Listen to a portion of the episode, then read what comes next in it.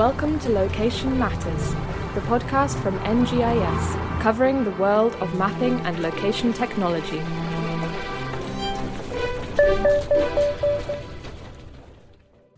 So, gone are the days of relying on your family members to give you a ride out into the city for the night. Now we've evolved to enjoy the ultimate convenience of ride sharing. Now, with a simple click of a button on an app, your personal driver collects you from your location and can deliver you to your destination. It's that simple. No more having to call a family member at 3am or asking your mother in law to drop you at the airport. Life just got a hell of a lot easier. And the common denominator across ride sharing services? It's maps. I'm Sarah Butler, and today you're listening to Location Matters, where we're joined by JD Veldsman, founder of Chauffeur, the Perth based ride sharing company, and Oliver Looker, General Manager of Lively, a Google Cloud Premier partner for location based services. Thanks, guys, so much for coming in today. First, I want to start with you, JD. So, you founded Chauffeur in 2014.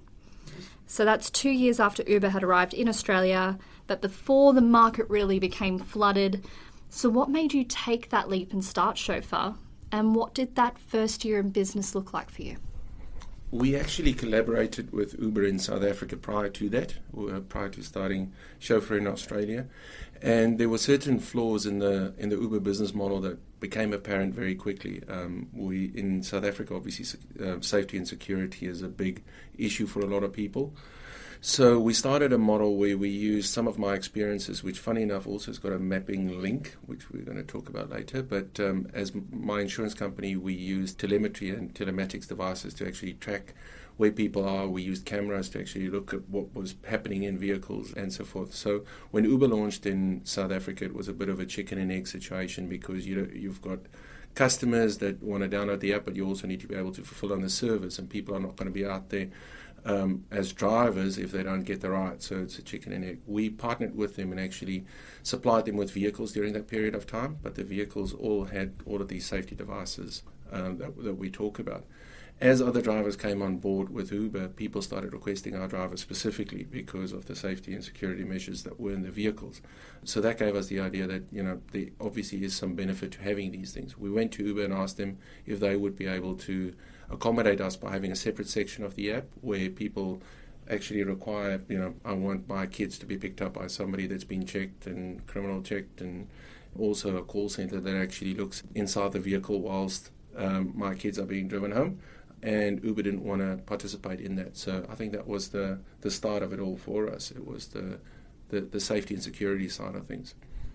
And so you you took those key learnings, you brought them here yep. to Perth it, it actually, when we started the business in, in South Africa, it wasn't called Chauffeur. We uh, we started it with the key learnings of the safety and security side of things, and um, we then launched during the World Expo in 2015 in Milan. We launched another ride-sharing service over there with the same technology, and the Department of Transport in Perth was at that World Expo, and at the World Expo, they saw what we were doing and they said, listen, they need somebody to come to Australia and actually showcase that you can be compliant when you start a ride sharing in uh, business. Uber at that stage had the approach of actually just coming in here and forcing their way through. So they didn't comply to any of the rules and regulations. So we came over and we ticked all the boxes of, let's call it the McDonald's theory, where people would know what they get themselves into every time and they know what to expect every time. So a lot of the learnings from the taxi industry paired with the learnings from what we saw in the ride sharing industry, and we try to find a perfect medium of the two. Yeah, that's really interesting. I know just on that compliance level and the safety level, it, it's so relevant at the moment. And I remember when I was living in London, it was a massive issue there with Uber as well, where people were having to be screened as well, like yeah. the drivers, and it was in the press all the yeah. time. And so, moving on to actually building the Chauffeur app as well. So, you would have considered a number of different technologies to build your base map. You ended up choosing Google Maps. Can you talk us through how you ended up with Google Maps as the technology that you chose?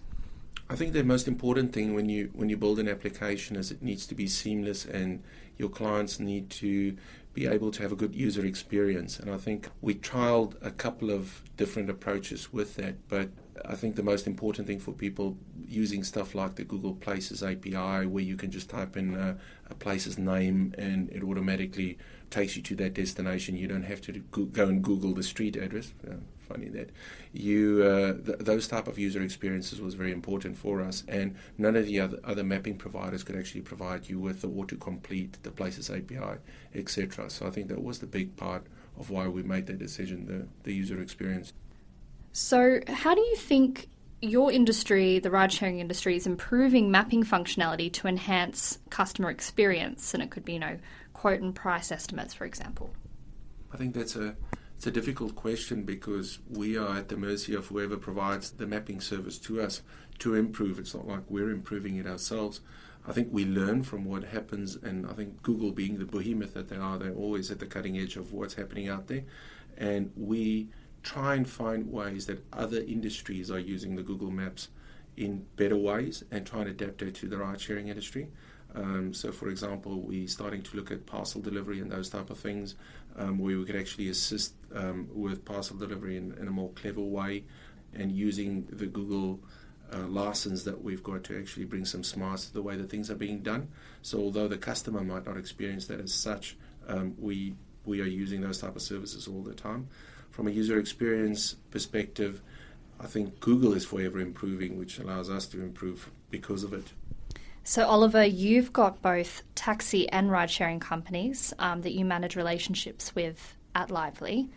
Why do you think that they mostly turn to Google Maps in the way that they build their apps? Yeah, I think a lot of the taxi and ride sharing companies they turn to Google Maps, and I think the reason why they do that, I mean, JD sort of hit the nail on the head really, and that's around the user experience and that consumer experience they know what they're going to get. At the same time, their end customers, so those people who are catching the cabs, calling the ride sharing uh, services, they use Google Maps in their own day to day life in terms of getting around. You know, where's that coffee shop? You know, how do I get from A to B? So it's very familiar. So having that within your, your ride sharing app, within your product, straight away you remove any sort of friction and becomes that frictionless experience and I think at the same time, looking at ways to be able to drive efficiencies within within these businesses. Like you say, it's a bit of a, a flooded market. You know, there's quite a few options out there. Chauffeur provides an awesome awesome service, but we still have you know alternatives out there. So how do we how do we differentiate and drive efficiency?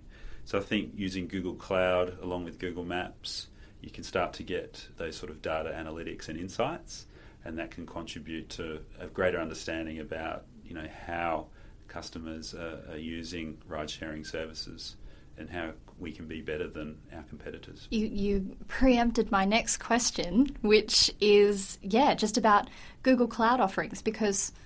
I think that that's, uh, you know, and tell me if you don't agree with me on this, but I think that you must have a lot of customers at Lively at the moment across many different industries that are now going, oh, okay, you know, we're using our maps a lot. We're, we're getting lots of insights from that. But everybody seems to be talking about cloud. Like, what is it? What can I be doing with it? When we're looking specifically at ride sharing and, you know, taxi companies as well, what products could they be turning to within the Google Cloud platform? And how can the cloud, no matter the provider, I guess, as well, really help them get the insights that they need to constantly improve? Yeah, exactly. So in terms of the the cloud technologies, a lot of it's around ease of use. And then honing in on Google, people sort of forget that they've been using Google Search for like the last 20 years or so. You know, Google Maps has been around for over 10 years now. So Google have been doing this for a long time. They've been collecting data and they've been learning from that. And now we have access to those those products. So it's really the ease of use of getting access to tried and you know tried and trusted APIs and and processes that just work. In this data economy, we're collecting more and more data, more and more things are being censored, and about the way we work and live and move around town, that mobility, it's all being captured, or you have the ability to capture it. So if we do that and put it into a, a system that's easy to use, um, has the tools to be able to get that, that actionable insight, and then that's really providing you with the opportunity to be that next level and that cut above and really understand your customers better and where you need to be so you can be better prepared with your services and squeeze as much efficiency out of out of the assets that you have. Yeah. Definitely. I am really interested in talking about sometimes, you know, the things that are completely out of your hands, things that you're at the mercy of happening. And I think we've got two very different perspectives here.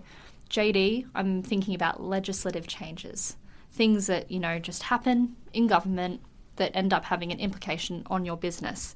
So, on demand passenger transport levy, and that was where 10% of every fare to a maximum of $10 per trip was placed on companies like yours.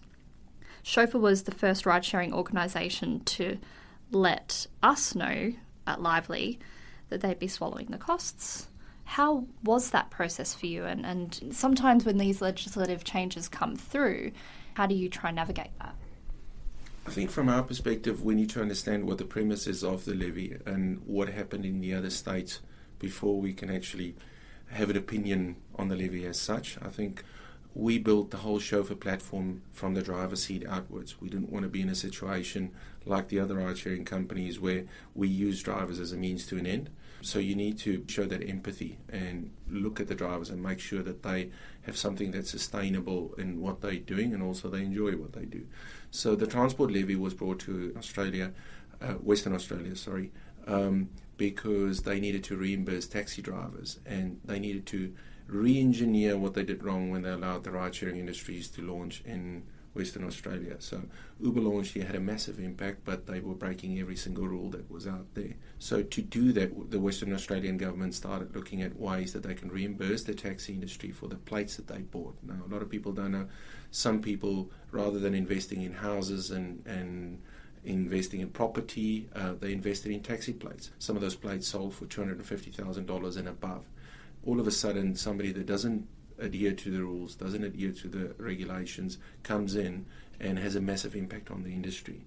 The West Australian government went and looked at what happened in the eastern states, where they just said, "Listen, this is similar to what happened when." Uh, when Netflix launched, you know, blockbusters went out of their way, but Netflix launched and they didn't break every rule. So the government had to come up with some type of solution. So we actually embraced the fact that they that they charge a 10% levy because we know that that goes towards the buyback of these taxi plates. And the money that the taxi drivers actually get from this is actually meaningful. If you look at the other states, some of the taxi drivers were getting ten and twelve thousand dollars at most. In some of the states, in some of them, they got none. There were drivers that were committing suicide. It, it was actually not a great great place to be. So I, I actually applaud the West Australian government for the way that they've gone and done this. And the reason why we wanted to embrace that is for that very reason. If it wasn't for those drivers, we wouldn't be able to deliver the service that we've got. So the legislate, I actually think there needs to be more legislation, not less, in terms of what we're doing, which is why I think the West Australian government's taken the first step in the reform that they've gone through, and actually bringing legislation to an environment where these type of ride-sharing businesses operate in an environment where they're also held accountable for what they do. I, for one, had absolutely no idea of the kinds of impacts that you know the industry was having on, on people. So thank you for sharing that. And as much as these legislative changes um, can cost businesses money, technology can also have its impact too. And sometimes, Oliver, I know you've had it. It's been a big year, you know, for the business that you're running in terms of pricing changes. Google said last year that they were going to change their pricing model to be consumption based. What is the impact you've seen from this, and which industries do you think have been hit the hardest? Yeah, so last year in, in the region, Google changed their pricing model. So, changing from a, an upfront annual fee, a premium plan, to uh, the new Google Maps platform, which was consumption based, paying postpaid, paying at the end of the month. And so, with that, it brought about a lot of change and a lot of positive change because it makes the, the pricing a lot clearer and easy to use. Um, but it meant that customers would just have to check in on their products and make sure that they're optimized and configured correctly. With the old plan, there was a lot of capacity in terms of credits. So in some cases, what we've seen with, with, with our customers is that some of the coding might not have been as good as what it could have been. And there was a need there to optimize. What expedited that need was the changing the pricing model. Um, so it became quite clearly evident that there would be certain customers, particularly around you know tracking assets or with lots with lots of volume, would need to just recheck and, and make sure they were calling the Google Maps API correctly.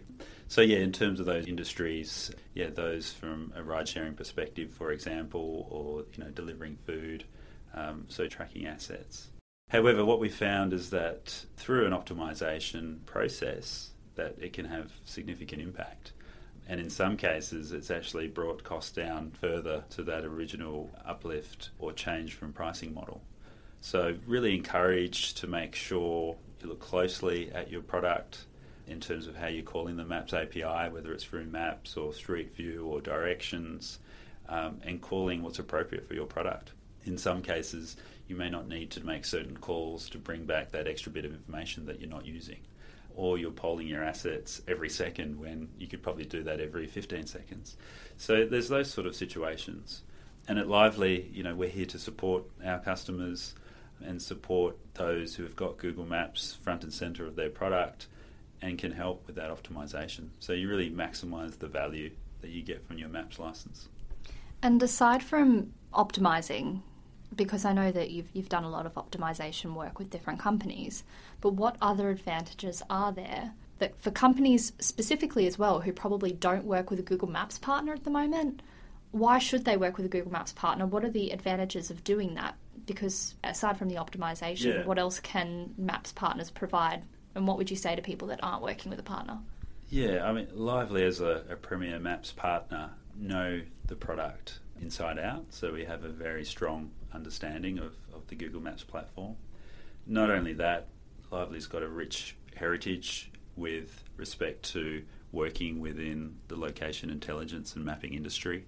So, through our, our founding company, NGIS, we've been operating effectively in the maps game for the last 25 years. So, from the days where we've had all these paper maps and looking at digitising those maps, um, through to making outputs, through to using digital maps to run analysis and to help with our decision making, to where we are today in this mobile world, data hungry world, and using maps to help navigate.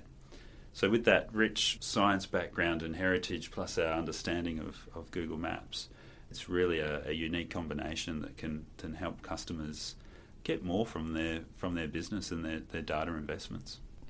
The vibe I get from both of you is that you just got to do your best when these kind of challenges get thrown your way and you navigate them as best as you can, but you'd be pretty good at preempting things. And I want to talk about innovation in particular. JD, how important is innovation to you at Chauffeur? And what features make your business stand out from the likes of Uber and Ola here in Perth?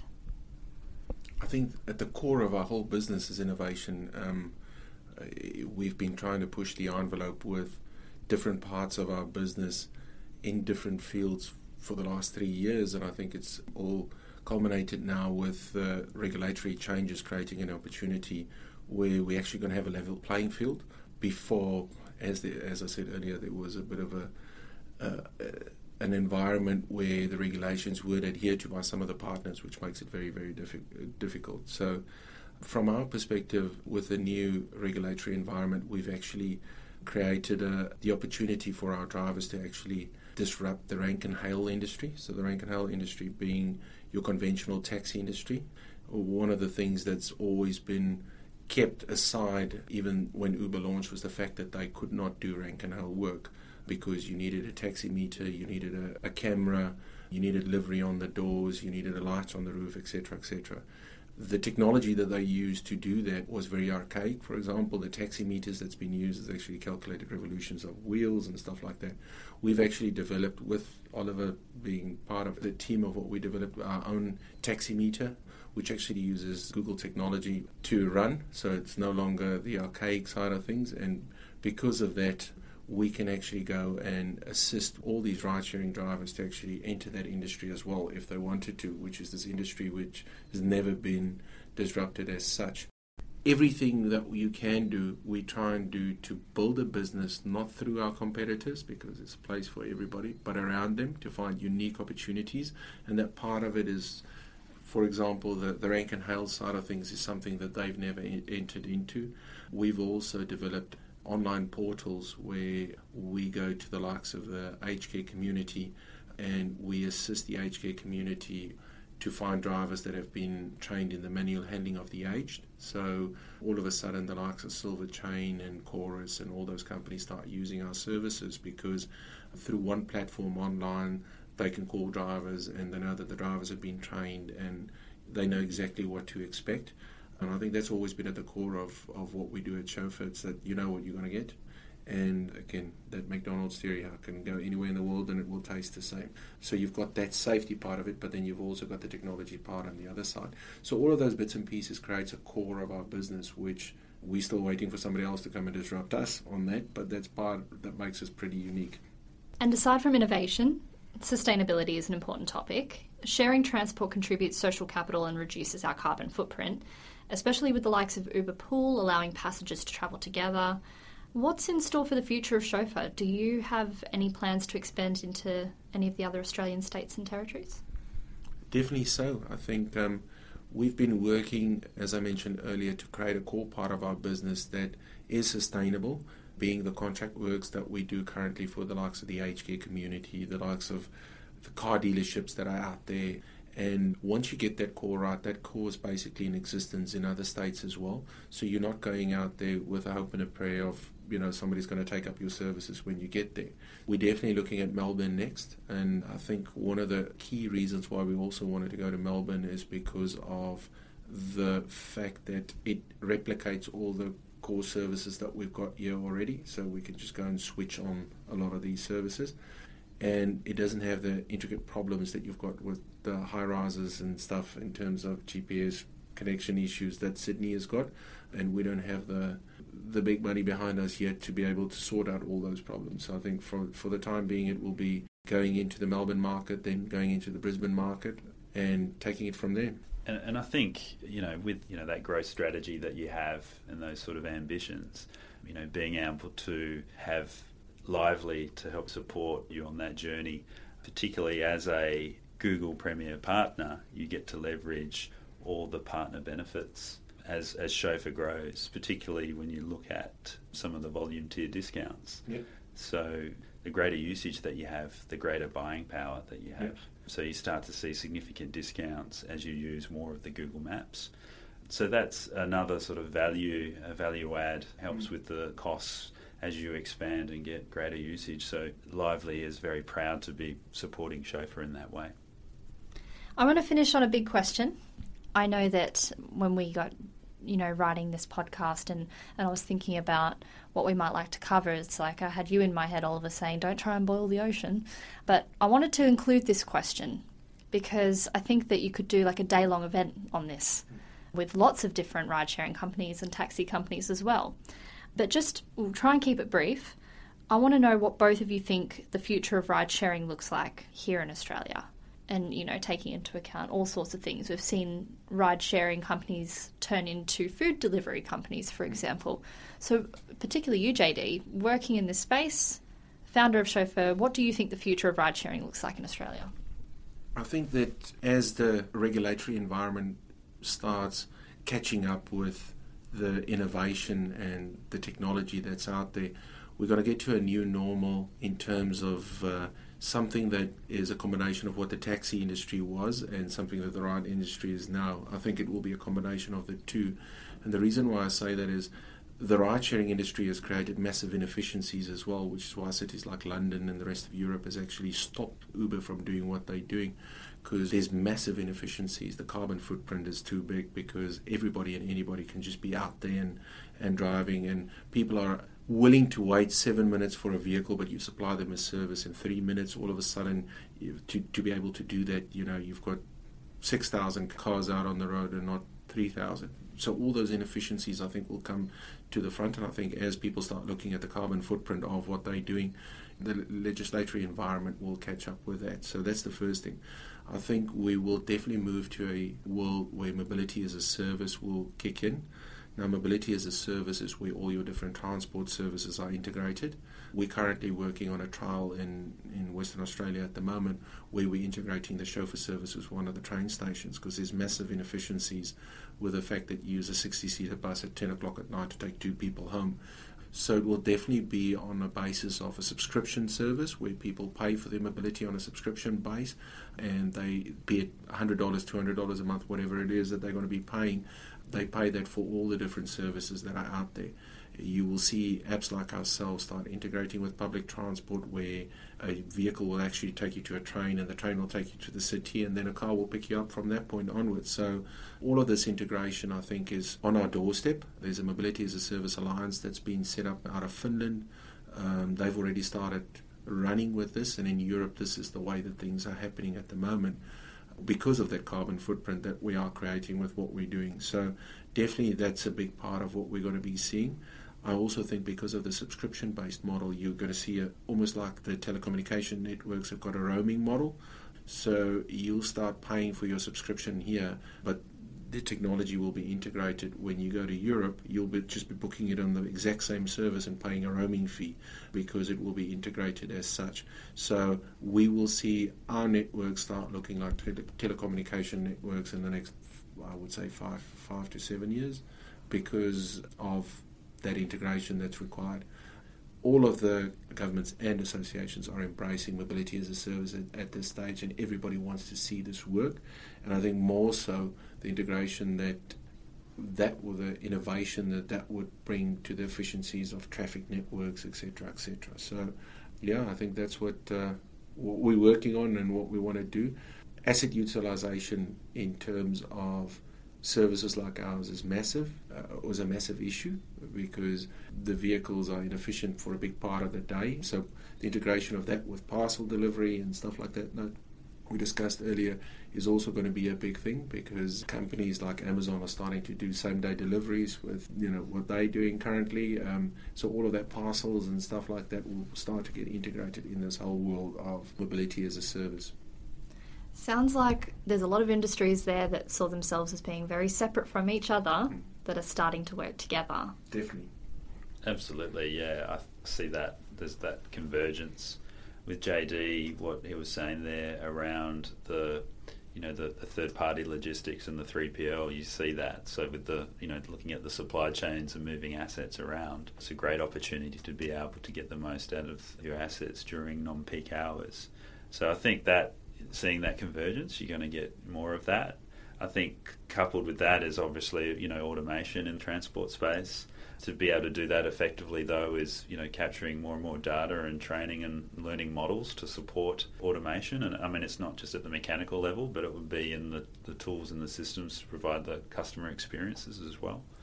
So I think you know making sure you get in place you know some sort of strategy to be able to be prepared and ready for that, but also make the most out of that. And having maps as part of that process, I think, is is not just a, a want; it should be a, a, need. There needs to be some strategy and, and thinking around that now. It will happen. I mean, what's the latest term for mobility as a service? Is it MaaS? Yeah, MaaS. Yeah. Yeah. The MaaS service, everybody thought that it would not reach Australia in the short to medium term, yet the world came together two weeks ago in Melbourne, the Mobility as a Service World, and everybody from all over actually met up in Melbourne. So um, it's definitely on our doorstep, and it's definitely something that Australia can can lead the way on a lot of the stuff that needs to happen because Australia, because of the vast size of the country, has got massive transport deserts that can't be covered by conventional public transport, and that's the reason why you've got a lot of people still owning cars. Whereas if you integrate the world of ride sharing with the world of public transport, all of a sudden these transport deserts don't exist anymore. So it's definitely on our doorstep. Yeah, uh, it sounds like a really exciting, exciting opportunity and, and prospect. Guys, thank you so much for both being here today. It's been a really interesting episode and lots of amazing insights. And like I mentioned before, some of which I did not know about. So, JD, thank you very much for sharing your knowledge with us today. And Oliver, thank you so much for sharing your insights with us as well. Thank you. If you'd like to know more about Chauffeur, about Google Maps and Cloud for Transport, and how to maximize a return on your Maps investment, just visit our podcast page for links to all the resources that you need. Join us for our next episode where we'll be joined by Geoscience Australia to talk about all things GDA 2020 what it is, why you need to know about it, and how to get ready for it. You can subscribe to Location Matters on Apple Podcasts, Spotify, and Stitcher.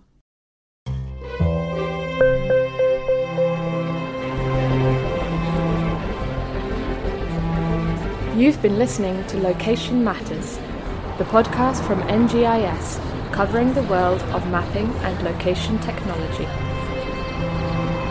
To find more episodes or to read our blog, check out our website ngis.com.au.